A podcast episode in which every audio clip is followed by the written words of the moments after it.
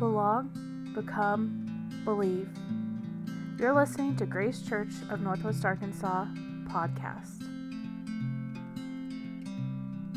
The message for July 16th, 2023 is called Chosen. The speaker is Suzanne Bridges, and the location is Clapp Auditorium, Mount Sequoyah in Fayetteville, Arkansas. Well, good morning, everyone. So, my name is Suzanne Bridges, and I am delighted to be here with you all today. Um, I'm just thankful to God uh, for the opportunity um, and how He has used John Ray to invite me here to be with you all today. And so I know that um, you all have been walking through um, the book of Exodus. And so um, we will pick up there today um, at chapter 19. So, a little bit about me. Um, I have been living in Northwest Arkansas for 18 years, and uh, college brought me here, uh, U of A, and I stayed, met my husband. Um, I moved here as a single mom. And so um, I, I just, the Holy Spirit was telling me I couldn't stay where I was, that it was time for me to move.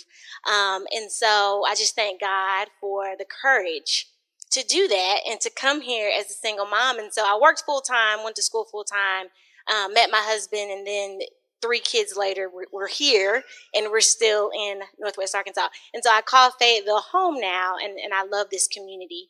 Um, a little bit about me I have um, been a member of St. James Church for the past 10 years and uh, been a minister, associate minister for them for the past three years. Um, and so God has once again transitioned me. And so I will actually start with Genesis Church um, tomorrow. And so I'll be there uh, with Pastor Jody Farrell and uh, working in outreach. And so I'm excited about that as well. And so um, I am thankful to Pastor Curtis, and I am also thankful to Pastor Jody Farrell. And so join me uh, right now in prayer for our time. Heavenly Father, I thank you, God, for this day, Lord. I thank you for health, life, and strength, Lord. May I never take the breath that you blow into my body for granted, God. Lord, I am thankful that you have given me the opportunity to stand before your people this morning, Lord, to proclaim your goodness, to proclaim your faithfulness, to proclaim, God, that you are so restorative, God, that you continue all the time to seek to restore us back to you. And God, we just say thank you. Lord, I'm thankful for Jesus. Lord, I'm thankful for salvation, Lord, that you have given us through him, Lord, that I could not give myself. God, I am incapable. And so, God, I say thank you. Lord, be with us during this time. Lord, I pray, God, that um, my speech is is uh, articulated clearly. Lord, I, pray for um, clear thoughts, God, and Lord, I pray for your spirit to speak through me today, Lord. God, I ask you to mute from my mouth anything that Suzanne wants to say. And God, that I only speak the words that you have ordained for your people at this time. So, God, I give you all the glory. I give you all the praise. In Jesus' name we pray. Amen.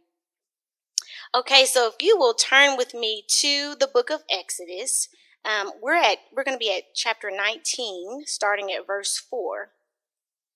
And if you have, if you'll stand with me while we read the word of God together kind of. Okay, starting, uh, so chapter 19, starting at verse 4, and it reads You yourselves have seen what I did to Egypt, and how I carried you on eagle's wings and brought you to myself. Now, if you obey me fully and keep my covenant, then out of all nations you will be my treasured possession. Although the whole earth is mine, you will be for me a kingdom of priests and a holy nation. Amen. You all may be seated. Thank you, God, for your word. I have a heavy Bible, you all, so just bear with me as I shift just a little bit. So, most recently, um, here in the month of June, um, God blessed uh, me along with my church, uh, St. James the Grove, um, to partner with an organization known as Filter of Hope. And so uh, for St. James, it was their first time going on a um, foreign mission trip. And uh, my dear sister Angie is here with me today. She went on that trip as well. Um, and so it was such a time because two churches came together, partnered, um, and for many that went on the trip, it was their first time to share the gospel.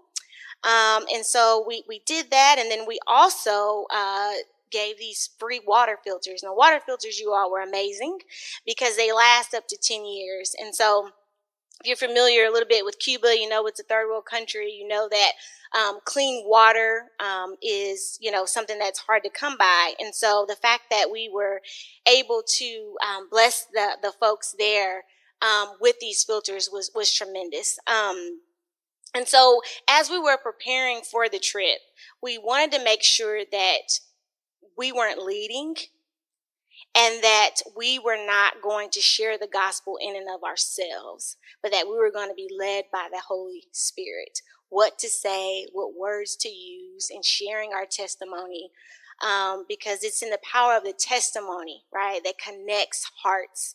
Um, and so we, we had a time, um, and, and it was it was so amazing in that we also worked and partnered with the local church. So it was two local churches that we we partnered with as well there. And so we would walk to different communities um, and visit with folks and you know we we would get different responses right um, from from people after sharing the gospel with them the people were so welcoming. They welcomed us into their homes um, and so that was great um, but just different experiences um, and so the the religion there is Catholicism. If you Google Cuba right now, it's going to show Catholicism. They have a strong presence of a religion called Santeria that's there, and that's a combination really of Catholicism and like Yoruba African spiritual um, religion. And so it's ultimately a a religion of idolatry. Okay, so they pray to saints they also um, give uh, sacrifices and they give their money and they give fruits and vegetables and they give all these things to different saints. Um, and they have to give in order for their prayers to be answered. Um, and so, as you can imagine, as we enter their, their homes and we are sharing with them that the salvation of Jesus is free, you don't have to pay for it. There's nothing that you could do to earn it but it's by God's grace alone. And so I just want to share that with you all before we get into the, the text today. Um, so God is the ultimate restorer. God rescues the Israelites from the bondage of slavery. God restores identity, purpose, and relationship. And when we think of restoration, we often think of it as the act of returning something to its former condition. And it is that, but God is the ultimate restorer, and He seeks to restore us back to Him. We are chosen by God, and we must make the choice to respond. And it's that part that sometimes we miss. Um, but we must make the choice to respond. And so, my question for us today to think about, friends, is in what areas of our life are we seeking restoration from God? In what areas of our life are we seeking restoration from God? God's chosen people had been living in Egypt for 430 years. 400 years of multiple generations. Now, this exact length of time and the number of generations that those that that number consisted of is contested by scholars. Okay, so if you want to go down that rabbit hole, go ahead. Um, but we know that it's 430 years because scripture reads in Exodus chapter 12, verse 40, that the Israelites had lived in Egypt for 430 years. And so that is over 400 years of being surrounded and influenced by the Egyptian culture. A culture of pagan worship, a religion of idolatry, but as a result of their favor from God, and because God always keeps his promises, the Israelites were fruitful and continued to multiply in the kingdom of Egypt. Now we see evidence of this favor from God as a result of obedience of the midwives, which is found in Exodus 1. So Pharaoh had instructed the Hebrew midwives that upon delivering a male child to kill the male child. Okay. But if it was a female child, you could let, you could let her live. This, of course, being enforced by Pharaoh as a means to control the Israelite population. But scripture tells us clearly that Shiphrah and Puah feared God and did not do what the king of Egypt had told them to do. And so they let the male children live. So later in verse 20, and it reads, So God was kind to the midwives, and the people increased and became even more numerous. But as the years passed, memories of relationships began to fade. No longer did the Pharaoh know, remember, or recognize the valuable contribution that Joseph had made. Memories of valuable relationships had faded, and with it, the past valuable contributions. And so we have the Pharaoh of the day that is fearful of the Israelites. Why fear, you ask? Well, he knew they were becoming outnumbered, and he was led by fear that the Israelites would overpower them by joining their enemies and taking everything that they had. And so this fear of being overpowered, this fear of losing your way of life that you deem is better, this fear of being inferior to another group of people, this fear of suddenly becoming the minority when you've always been the majority, this fear of always being in the group of the haves, and oh, what if we suddenly are in the group of the have nots? This fear, this fear is real, friends. And even as we study and we comb through the scriptures of what happened then, we must never for a moment believe that it can't or won't happen again. Because we know that this fear that causes people to enslave other groups of people to maintain power, to build economic fortresses, and to strip them of their God given identity.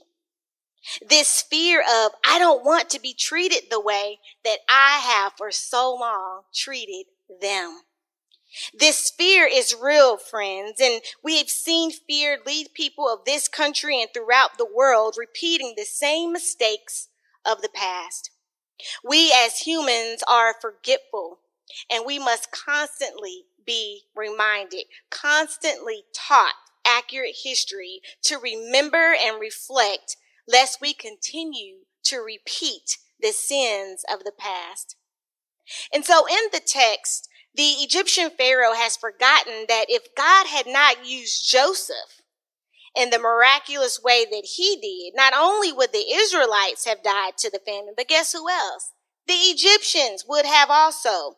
And it was because of the favor that God had placed on Joseph and the fact that God always keeps his word that the current Pharaoh is Pharaoh.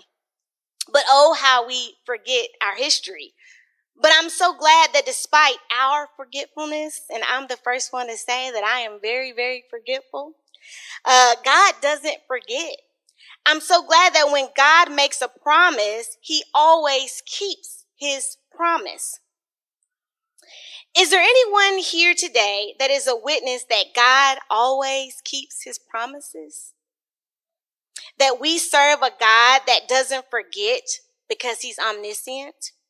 We serve a God that doesn't change because he's immutable. We serve a God that always keeps his word. He doesn't forget, doesn't backtrack. Oh, when did you tell me? No. We serve a God, and I don't know if this has happened to you all, but it's definitely happened to me. And I marvel at this. I marvel at God when this happens to me. But have you ever like prayed a prayer to God and asked for something and literally you forget? Right? And then, but he remembers. And then later on, the prayer's ends and you're like, Lord, thank you. I, Lord, I, Now we have some prayers that we pray consistently, right? And there's nothing wrong with that. Okay. Saying the pray, same prayer, Lord, I, am waiting, right? Um, nothing wrong with that. It takes faith to pray the same prayer over and over again. So, so never think that that's lack of faith. But I just love the fact that God honors his word, that he never forgets and he always keeps his promises. So in Exodus chapter 6, verse 6, God tells Moses to tell the Israelites, I am the Lord, and I will bring you out from under the yoke of the Egyptians. I will free you from being slaves to them, and I will redeem you with an outstretched arm and with mighty acts of judgment. I will take you as my own people, and I will be your God. Then you will know that I am the Lord your God who brought you out from under the yoke of the Egyptians. And I will bring you to the land I swore with uplifted hand to give to Abraham, to Isaac, and to Jacob. I will give it to you as a possession. I am the Lord. And I'm reading from the NIV translation. Verse 9 tells us Moses reported this to the Israelites, but they did not listen to him because of their discouragement and harsh labor. In this chapter 6, this is before the Israelites have been freed from the Egyptians. This is what God had instructed Moses to tell the people. This is God's promise to the people. But notice the people did not listen, let alone believe the words from God because of their discouragement and harsh labor. Now, I want to pause there for a second and ask us this question of reflection. How often are we discouraged by our present troubles that we won't even listen to God? How often are we discouraged by our present troubles that we won't even listen to God? We know we need quiet time with God, studying His Word and in fellowship with others. We need to constantly be reminded, but we have become so discouraged that we won't even listen. Oftentimes, I know that when I need to get in God's word, that is when I am the most distracted, right? That's when all of my to dos as a mom and a wife, well, Suzanne, you've got to do laundry and you really need to load the dishwasher and you need to go do this and you've got to do this. And all of these things, which really just compounds the stress that I'm feeling when I know that I just need to stop, pray, get in God's word, we know we haven't been to church in a while. We know we haven't been to our small groups. And because the trials of life have discouraged us, we won't even listen. It's in these moments of life that we must be reminded that we don't belong to ourselves. God is telling the people what he is going to do and that they belong to him.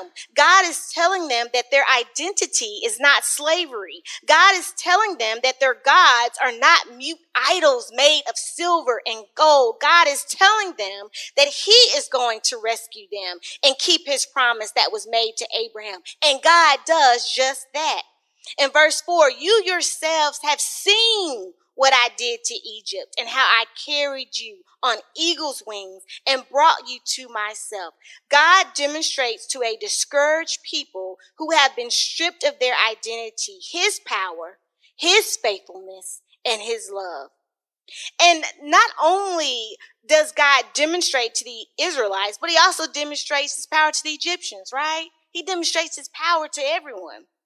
God sends Moses to declare to the Pharaoh to let his people go so that they may worship him. A lot of times, you all, we've grown up in Sunday school and Bible classes, and it's, we always, we have this story memorized, right? And we know this story, and, or some of us have just watched Prince of Egypt or whatever, but we know this story, right? We know that God chooses and raises up Moses and to tell the Pharaoh, let my people go, but we missed out the other part of that. Let my people go so that they may worship God. We can't miss that. God sends 10 plagues upon the Egyptians without any harm being brought upon the Israelites. God frees them from the bondage of slavery, but even after this, the Israelites question, complain, and grumble every time a difficulty arises. And you all growing up when I would be in Sunday school and even in, in classes I have now, and I go back and I read that scripture, and I don't know about you, you think to yourself, why do they keep questioning? Why do they keep complaining? Because we know the story, right? We know. We have the scriptures. We, we have it in front of us, so we know what happens. They question, they complain, and they grumble every time a difficulty arises. We see this in chapter 13 when God leads them through the desert towards the Red Sea. Exodus 13, 17, uh, scripture reads, When Pharaoh let the people go, God did not lead them on the road through the Philistine country, though that was shorter. For God said if they face war, they might change their minds and return to Egypt. So God led the people around by the desert road towards the Red Sea. And we know that that was a longer route. It's actually 11 days journey, but it took them a lot longer than that, right? Um, and, and so, you know, um, God leads them through the wilderness, not to punish the Israelites. And, and I always used to approach this text from that mindset. God's punishing them. They keep grumbling and complaining. And, you know, he's taking them on the long route because he's, because he's punishing them. He needs to get them back on track. And it's like God leads them through the wilderness, not to punish them, but to restore them to restore their identity, to restore them back to Him. And so we often view that wilderness seasons of our lives as punishment. God, where are you? God, I'm not hearing your voice. God, I'm praying and I'm asking for direction and I don't know which way to go. God, are you there? God, I'm praying. Nothing's happened yet, Lord. God, did you get that last prayer I prayed when I said I, Lord, I'm still here. Lord, I'm still waiting. God, I'm still praying. God, are you there? Do you hear me, Lord? I'm still here. I'm still praying. Do you care?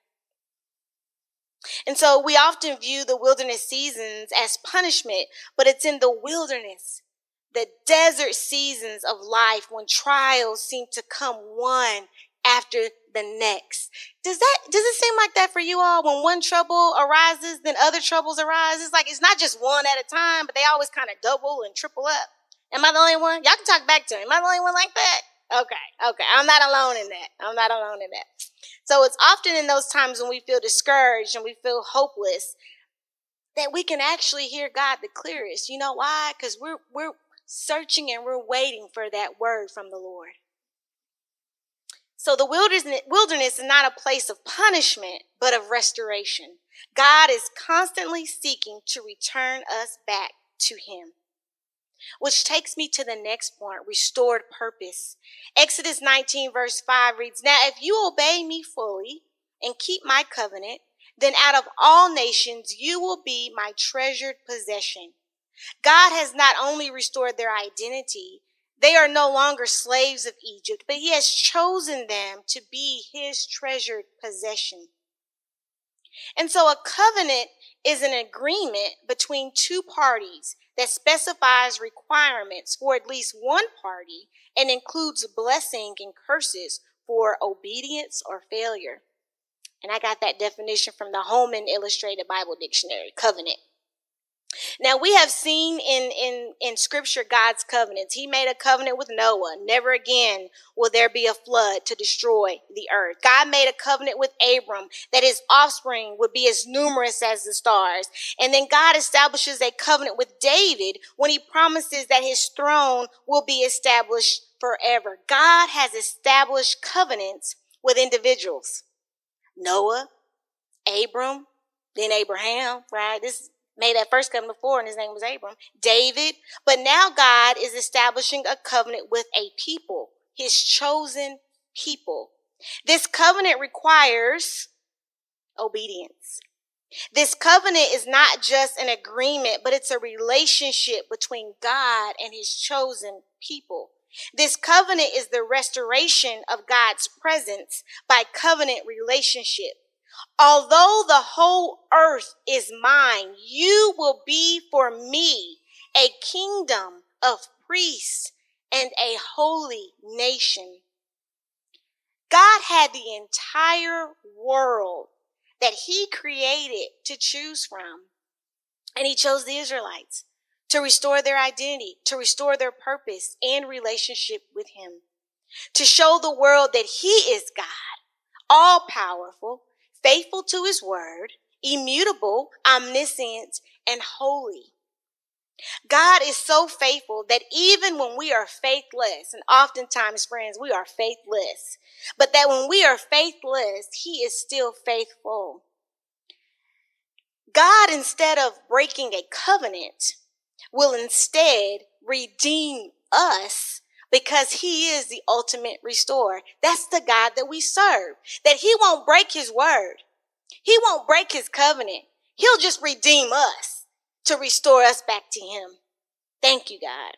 I praise you for that. Thank you, Lord. I can't even say that without giving God a praise. Hallelujah, Jesus. Thank you, Lord.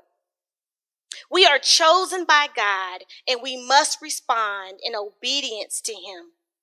Noah was chosen by God and had to make the choice to obey and build the ark when it wasn't raining. Abram was chosen by God and had to make the choice to obey God by moving from his family and homeland. Then he was chosen as Abraham and had to make the choice to sacrifice Isaac. God didn't want Isaac. God wanted Abraham's heart. David was chosen by God and had to make the choice to stand up against Goliath, to not kill Saul after Saul repeatedly tried to kill him. Ruth was chosen by God and had to make the choice not to leave Naomi. Esther was chosen by God and had to make the choice to risk her life and approach the king to save her people. I have a I have a spoiler alert. The Israelites in verse 8 choose to obey God. And scripture reads, all respond together. We will do everything the Lord has said. So Moses takes their answer of acceptance of this covenant back to the Lord. The Lord gives them the law, what we know as the Ten Commandments or the Mosaic Law. And the first command being, You shall have no other gods before me. Now, the Israelites have experienced the hardships of bondage, oppression, so much so that they cried out to the Lord, and God responded. God rescues them and restores them back to himself. God is constantly reminding them through his humble servant Moses that he is the Lord their God, our God, who has brought you out of Egypt out of the land of slavery. It is the Lord God who you have seen for yourselves the miracles that he has performed. He has parted the Red Sea so that you and your families could walk through safely. He has protected you from Pharaoh when he tried his best to chase down the Israelites and put them back in bondage because he started having second thoughts. I let these people go and now all their services and all the hard work that I'm getting for free I'm having second thoughts. I'm running after them. It is the Lord God who led his chosen people as a cloud by day and a pillar of fire by night. It is the Lord God who provided the daily manna from heaven to feed his chosen people. It is the Lord God who provided quail after what did they do, friends? Complaining, complaining, and grumbling. It was the Lord God who provided water from a rock to quench the thirst of his chosen people. We see over and over again in scripture how God rescues, provides, and restores for his chosen people. We will read the scriptures, and if you are like me, will say to yourself, Lord, why? Lord, why can't they just believe that you will provide? We read this as a story, right? It's narrative. Lord, why, why can't they just believe that you would provide? Over and over again, they complain and you provide. Over and over again. Why, why can't they just believe that you wouldn't bring them this far to leave them now? How could the Israelites repeatedly not trust in God? And we will leave from church this very day. And as we're walking in the parking lot, we will complain that we have to go to work tomorrow. We will mindlessly scroll on social media and compare our lives with lies and think about how much we don't have in comparison to others. The Donaldsons went on another vacation. Lord, I, you don't know all the work I'm doing. I never got a chance to take my family to Hawaii. We do it mindlessly. Oh, Jim went to the Razorback game? Hmm, great. Oh, okay. Sally got a new car. Oh, yeah, good for Sally. Lord, you know I need a new car. I don't have air conditioning. My seat's broke. All the things. But we'll read Exodus and we'll say to ourselves, why do those Israelites complain and complain? Don't they know that God provides? Friends, don't we know that God provides? Don't we know that God restores? And so God has repeatedly provided for us, sustained us, protected us. And so instead of reading these scriptures as if they don't apply to us, because oftentimes that's what we do, let's be reminded not to repeat the same mistakes. First Corinthians chapter 10, Apostle Paul tells us, For I do not want you to be ignorant of the fact, brothers and sisters, that our ancestors were all under the cloud, and that they all passed through the sea they were all baptized into Moses in the cloud and in the sea. They all ate the same spiritual food and drank the same spiritual drink, for they drank from the spiritual rock that accompanied them, and that rock was Christ. Nevertheless, God was not pleased with most of them their bodies were scattered in the wilderness. Now these things occurred as examples to keep us from setting our hearts on evil things as they did. Do not be idolaters, as some of them were. As it is written, the people sat down to eat and drink and got up to indulge in revelry. We should not commit sexual immorality as some of them did. And in one day, 23,000 of them died. We should not test Christ as some of them did and were killed by snakes.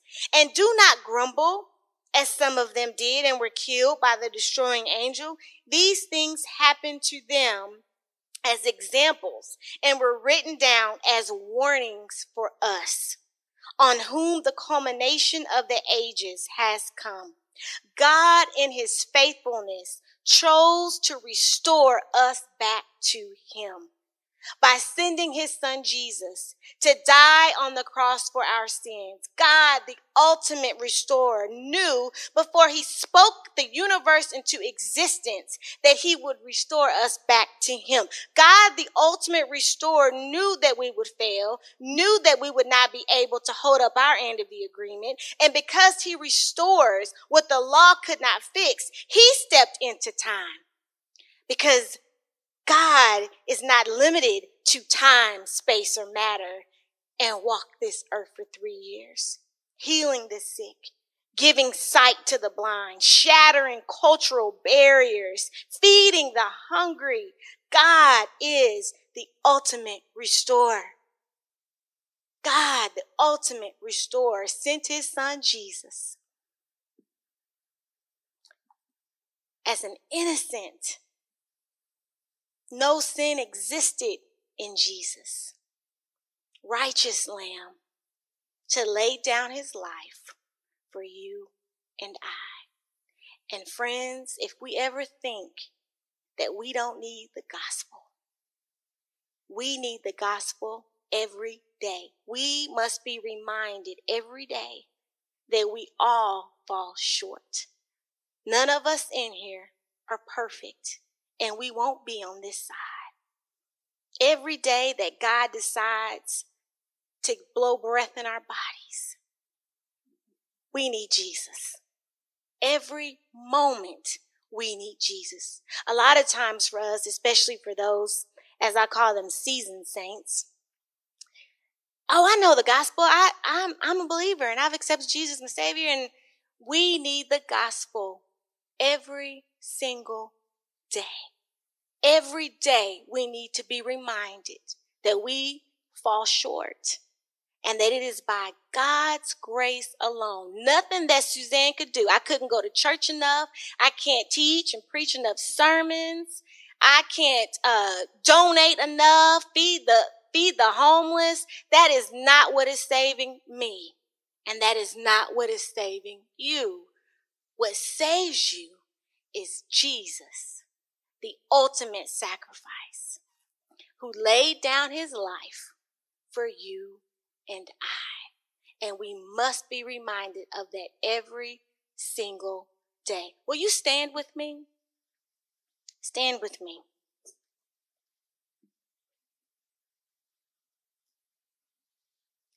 Friends, anytime the gospel has been shared, anytime, never want to take for granted that there that everyone here has accepted Jesus as their savior.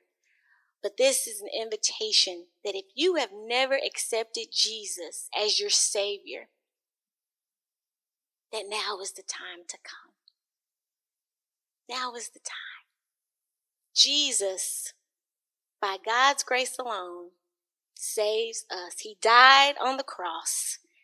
And oh, it wasn't just any death. They whipped him, they beat him, and when they whipped him, they whipped him with a, a known as a cat of nine tails. And so as the, the whip would go out, it had pieces of bone and glass, and it was meant to remove the flesh from Jesus's back. And so as we just close our eyes, as we think about the death of Jesus, as we think about the beating, as we think about them plucking from his beard, as we think about them berating him and mocking him as we think about the fact that all of his disciples had wandered off. Peter, at this point, had denied him three times. He's alone. As we think about his mother crying for her baby, as we think about the brutality that was inflicted upon our Savior. And he did it and took it for you and I because of our sin to fulfill the righteous requirement that we could not, we couldn't complete.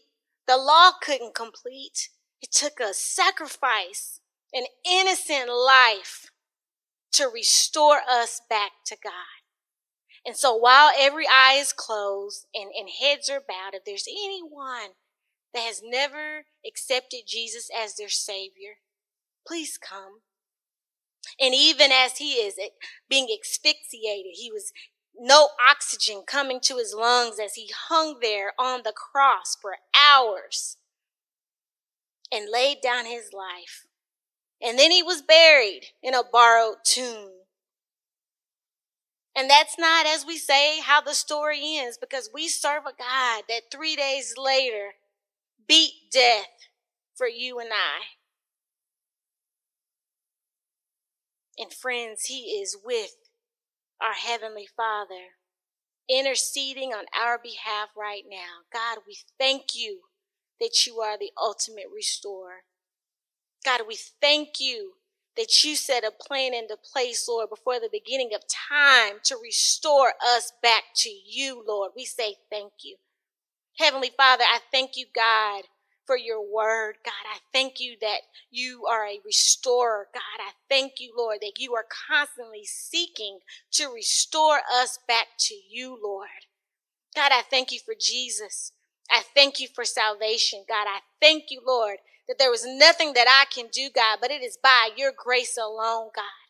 Lord, I thank you that you keep your promises, Lord. I thank you that you keep your word, Lord. I thank you, God, that even in our insufficiency, we can't keep a covenant to save our lives, God, but you redeem us, God, and we say thank you. Lord, if there's anyone here in this room, God, that has not accepted you, Lord Jesus, as their Savior, Lord, I pray for them right now, God. Lord, I ask for your Spirit to go forth, God, to give them the courage to make the most important decision of their life. God, that you would be their Savior. God, that they would have abundant life in you now, God, and eternal life with you later. God, we say thank you. God, thank you for your word. Thank you for all of us present and those online, God. We thank you and we praise you. In Jesus' name, amen. You all may be seated. I want to leave you with this final question. What areas of your life are in need of restoration from God? God is the ultimate restorer. What areas? Is it your marriage? Is it your relationship with your kids? What areas of your life are in need of restoration from God? Now, friends, we will now transition to communion. I'm going to read as I turn my Bible. Bear with me. I'll be reading from 1 Corinthians chapter 11, starting at verse 23. For I received from the Lord what I also passed on to you. The Lord Jesus, on the night he was betrayed, took bread. And when he had given thanks, he broke it and said, This is my body, which is for you. Do this in remembrance of me. In the same way, after supper, he took the cup, saying, This cup is the new covenant in my blood. Do this whenever you drink it in remembrance of me. For whenever you eat this bread and drink this cup, you proclaim the Lord's death until he comes. Thank you for listening to Grace Church of Northwest Arkansas podcast. If you would like to give, you can go to gracechurchnwa.org forward slash give. You can find more about us online at gracechurchnwa.org. Grace and peace.